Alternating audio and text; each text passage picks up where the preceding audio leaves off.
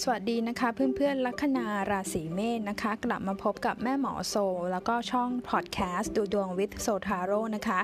ห่างหายกันไป2-3สัปดาห์นะคะ ติดภารกิจก็คลิปนี้เราจะมาดูกันไพ่ประจำสัปดาห์ของคนลัคนาราศีเมษนะคะ เราดูแบบโหราศาสตร์ตะวันตกนะคะ คนราศีเมษเนี่ยถ้าแบบตะวันตกนะเขาจะหมายถึงคนที่เกิดระหว่างวันที่ 22 มีนาถึง 21 เมษายนนะคะ มาดูกันว่าสัปดาห์นี้นะ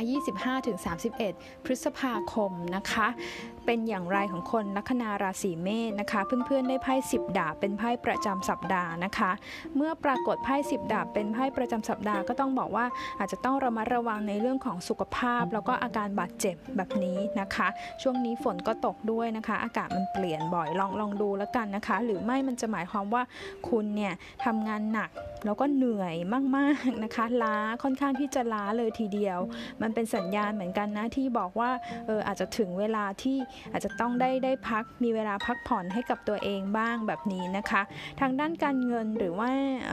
คือการเงินเนี่ยสิบดาบก็ยังไม่ไม่ดีนะสิบดาบเนี่ยมันหมายความว่าอาจจะเป็นภาระเยอะหนี้สินเยอะแบบนี้นะคะ เหมือนเราต้องเราเราทำงานเหนื่อย แล้วก็ยังมีปัญหาฝืดเรื่องของการเงิน ก็จะต้องระมัดระวังเรื่องค่าใช้จ่ายด้วยนะคะ หลายท่านถ้าอาชีพของคุณอยู่ในสายพวกอุตสาหกรรมหนัก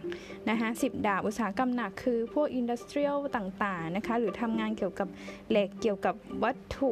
หนักๆแบบที่เป็นเหล็กอะไรแบบนี้นะคะไพ่ใบนี้มันก็เจ้าๆกันไปอะนะคะเออในเรื่องของความสัมพันธ์สิบดาบไม่ค่อยดีนะคะสิบดาบหมายความว่าเออความสัมพันธ์อาจจะได้แตกสลายไปแล้วเลิกไปแล้ว หรือคนรักอาจทำให้คุณเสียความรู้สึกหักหลังเราแบบนี้ได้นะคะอืมยังหมายความว่าถ้าเป็นเรื่องอดีตที่ผ่านมาเรายังมีความรู้สึกเฟลเฟลหรือเสียใจกับตรงนั้นตรงนั้นอยู่ ถามว่าจะมีอะไรแย่ไปกว่าสิบดาบไหมคะแม่หมอสิบดาบนี่มันแย่สุดแล้วค่ะเพื่อนๆ แม่หมอจะบอกให้คุณมีความอออย่ากกังวลใจมากนะคะ เวลาที่คนเราเนี่ยมันถึงจุดที่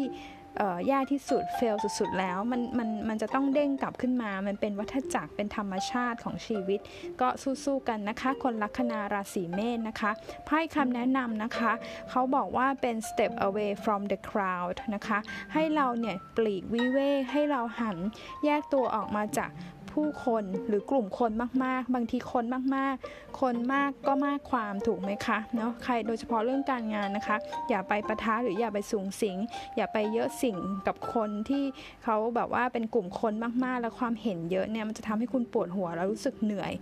มาเหนื่อยออยิ่งไปกว่าเดิมแบบนี้นะคะ ก็เป็นกำลังใจให้คนลัคนาราศีเมษอีกหนึ่งสัปดาห์โชคดีนะคะ